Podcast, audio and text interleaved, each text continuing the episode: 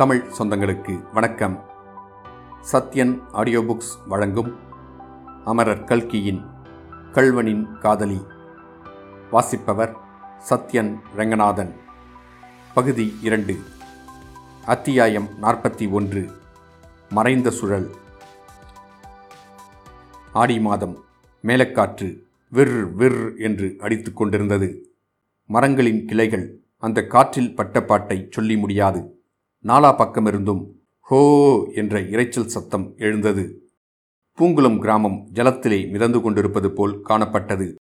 ஆறுகளிலும் வயல்களிலும் புதுவெள்ளம் இரு கரைகளையும் தொட்டுக்கொண்டு சுழிகள் நுரைகளுடன் அதிவேகமாய் போய்கொண்டிருந்தது. வயல்கள் எல்லாம் தண்ணீர் நிறைந்து ததும்பிக் கொண்டிருந்தன.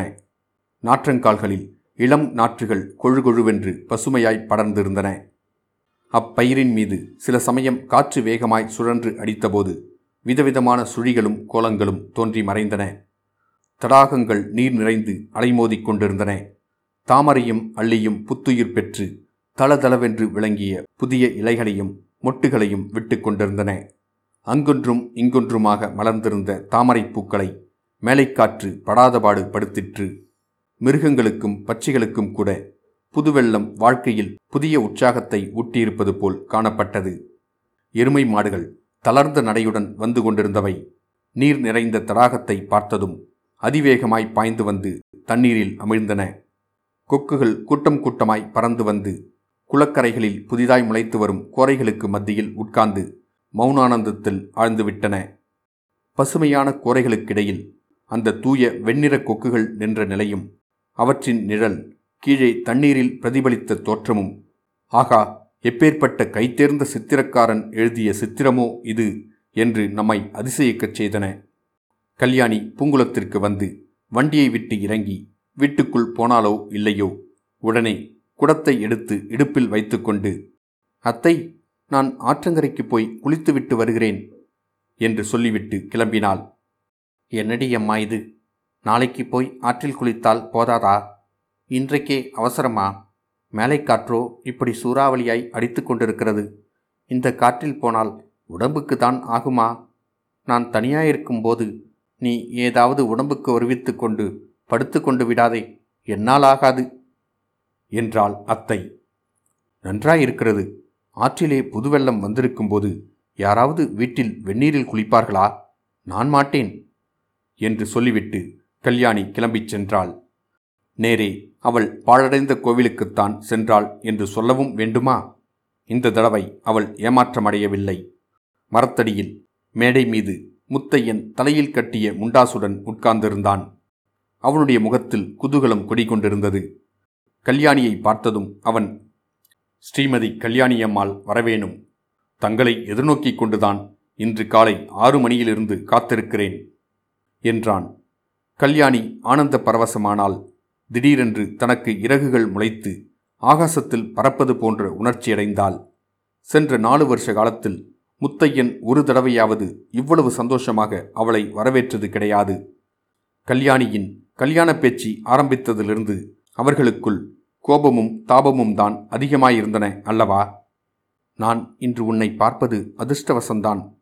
இத்தனை நேரம் திருப்பதிக்கு கிட்டத்தட்ட நான் போயிருக்க வேண்டியது" என்றாள் கல்யாணி. "ஓஹோ, அதென்ன சமாச்சாரம்?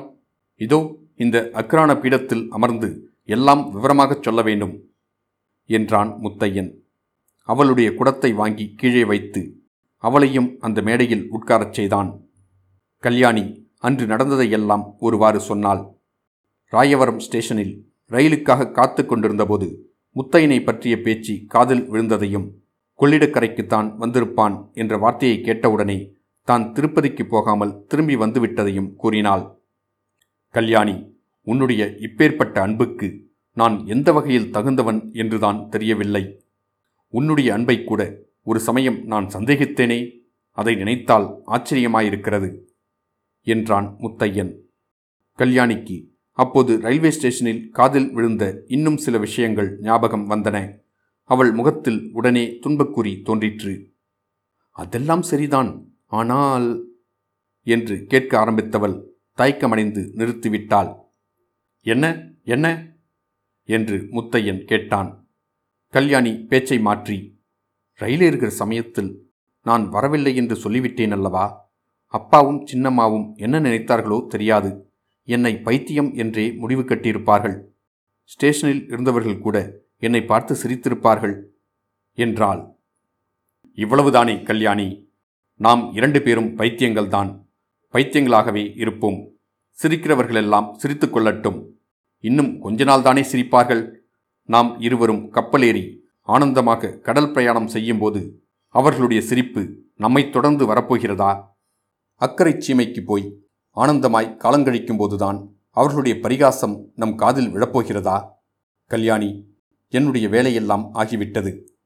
அபிராமியை பார்த்துவிட்டேன். அவள் சௌக்கியமாயிருக்கிறாள். அவளை பாதுகாப்பதற்கு ஓர் ஆசாமியும் ஏற்பட்டு விட்டான்.